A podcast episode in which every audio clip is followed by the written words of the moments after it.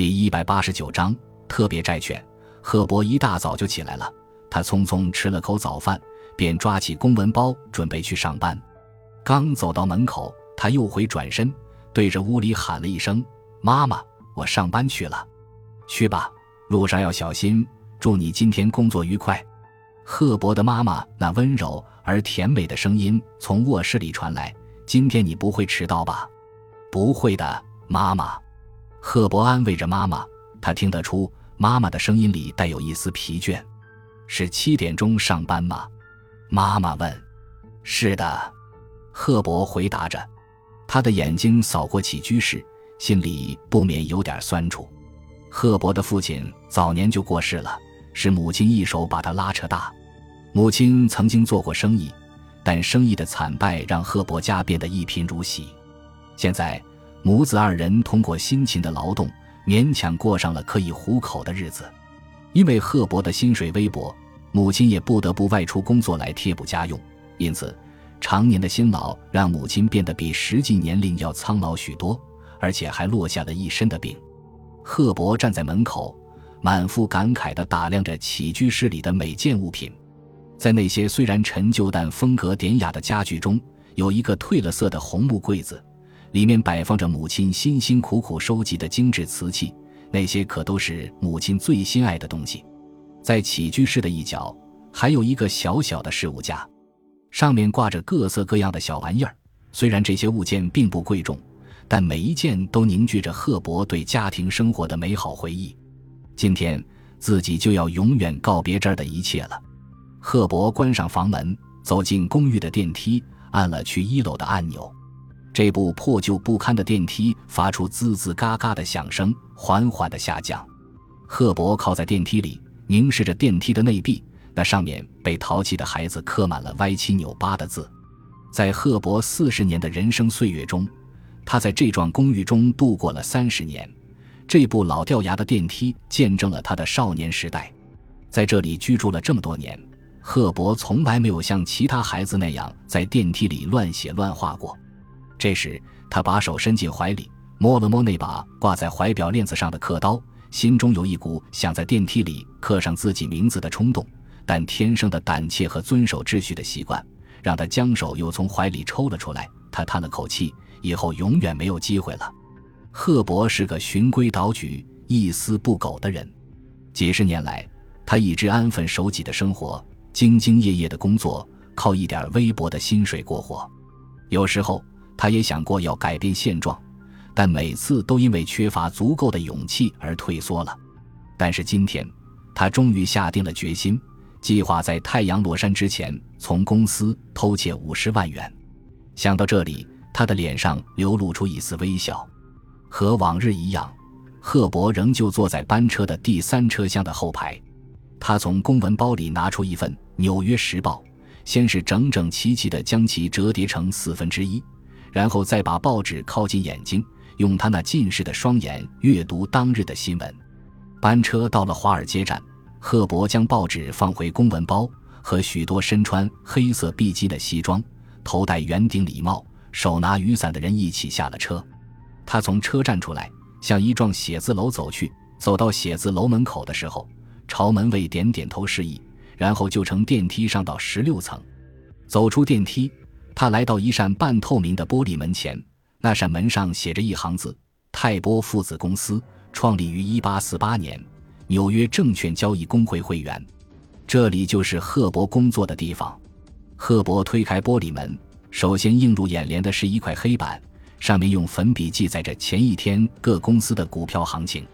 他沿着走廊径直走进一间办公室，这里有六张办公桌，靠墙边放着几个带有玻璃门的文件柜。那里还有一扇窗户，赫伯的办公桌在最里面，周围用挡板与其他人的办公桌隔开，这表明赫伯在这家公司已有二十多年的资历。快到七点钟时，办公室的其他同事陆陆续续的都来了。第一个进来的是比利，他瘦瘦高高的，面容显得有些憔悴。他在这家公司的资历只比赫伯少两年。比利进来以后，先和赫伯打了个招呼。然后便坐到自己的位子上去了。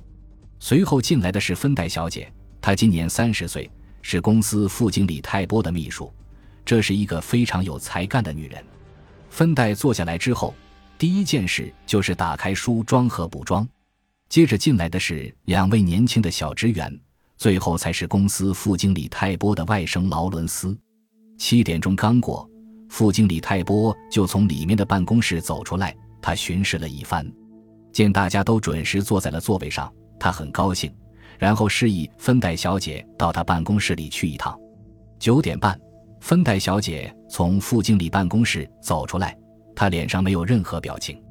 随后，泰波也走出来，他来到赫伯的办公桌前。赫伯，早上好，一切都好吗？泰波说话的腔调总是给人一种假惺惺的感觉。我很好，泰波先生。赫伯回答说：“我考虑了。”有一个任务要交给你，好的，请吩咐。赫伯爽快地说：“今天是星期五，下午会送来一批特种债券，由你负责接收。这些债券都是可以自由流通的，你负责把它们存到楼下的仓库里，没问题吧？”泰波认真地说：“没问题，交给我好了。”赫伯点了点头。这时，另一张办公桌旁的劳伦斯站了起来，他走到泰波身旁说。舅舅，让我来配合赫伯一起做吧。泰波转过头来问赫伯：“让劳伦斯协助你吧，怎么样？”赫伯可不想有人插进来破坏自己的计划。他说：“我想我一个人就够了。”好吧，那就由你一个人负责。”泰波说。劳伦斯只好回到了自己的座位上，他脸色微微涨红，显得有些不服气。泰波交代完工作以后，就回到自己的办公室。这时，赫伯环顾了一下四周，见大家都在忙着各自的工作，他就拿起电话，连续打了三个。第一个是打给他母亲的，第二个是约两个人在一个自助餐馆见面的，第三个则是给楼下的房地产公司的。赫伯放下电话后，拉开办公桌中间的抽屉，从里面拿出一叠空白收据，开始在上面填写起来。这些收据是他上个月从一家运输公司搞来的。下午送特种债券的也是这家运输公司。中午快下班时，赫伯已经将那些假收据都填写完了。他小心地将它们放回中间的抽屉，藏在最里面，将抽屉锁好。然后他穿上外套，戴上帽子，和同事们打了个招呼之后，就走出了公司。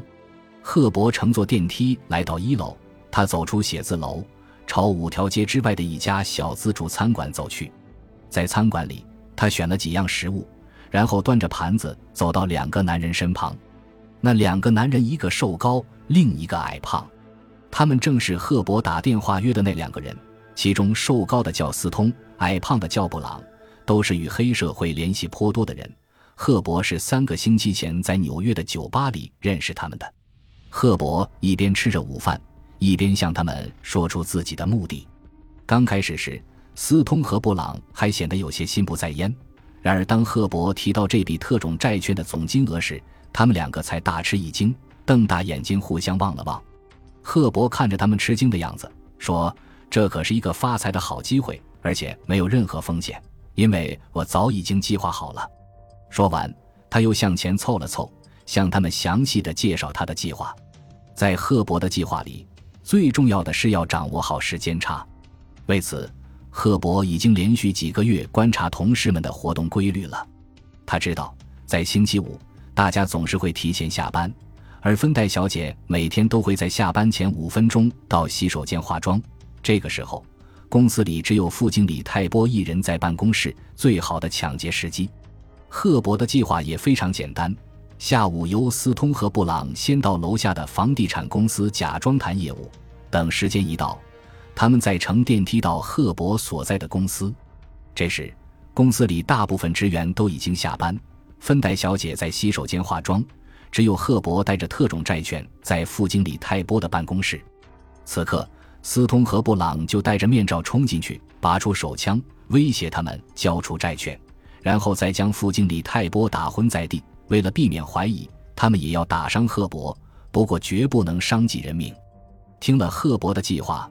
斯通充满疑虑地问：“我们抢到债券之后怎么办？那个叫芬黛的女人五分钟之后就会回来，而五分钟内我们是根本来不及逃出这幢大楼的。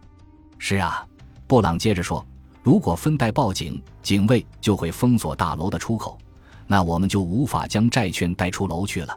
你们放心，这些我早就想到了。赫伯得意地说：“我有一个办法，绝不会让他们找到那些债券。”什么办法？斯通和布朗顿时扬起了眉毛。感谢您的收听，喜欢别忘了订阅加关注，主页有更多精彩内容。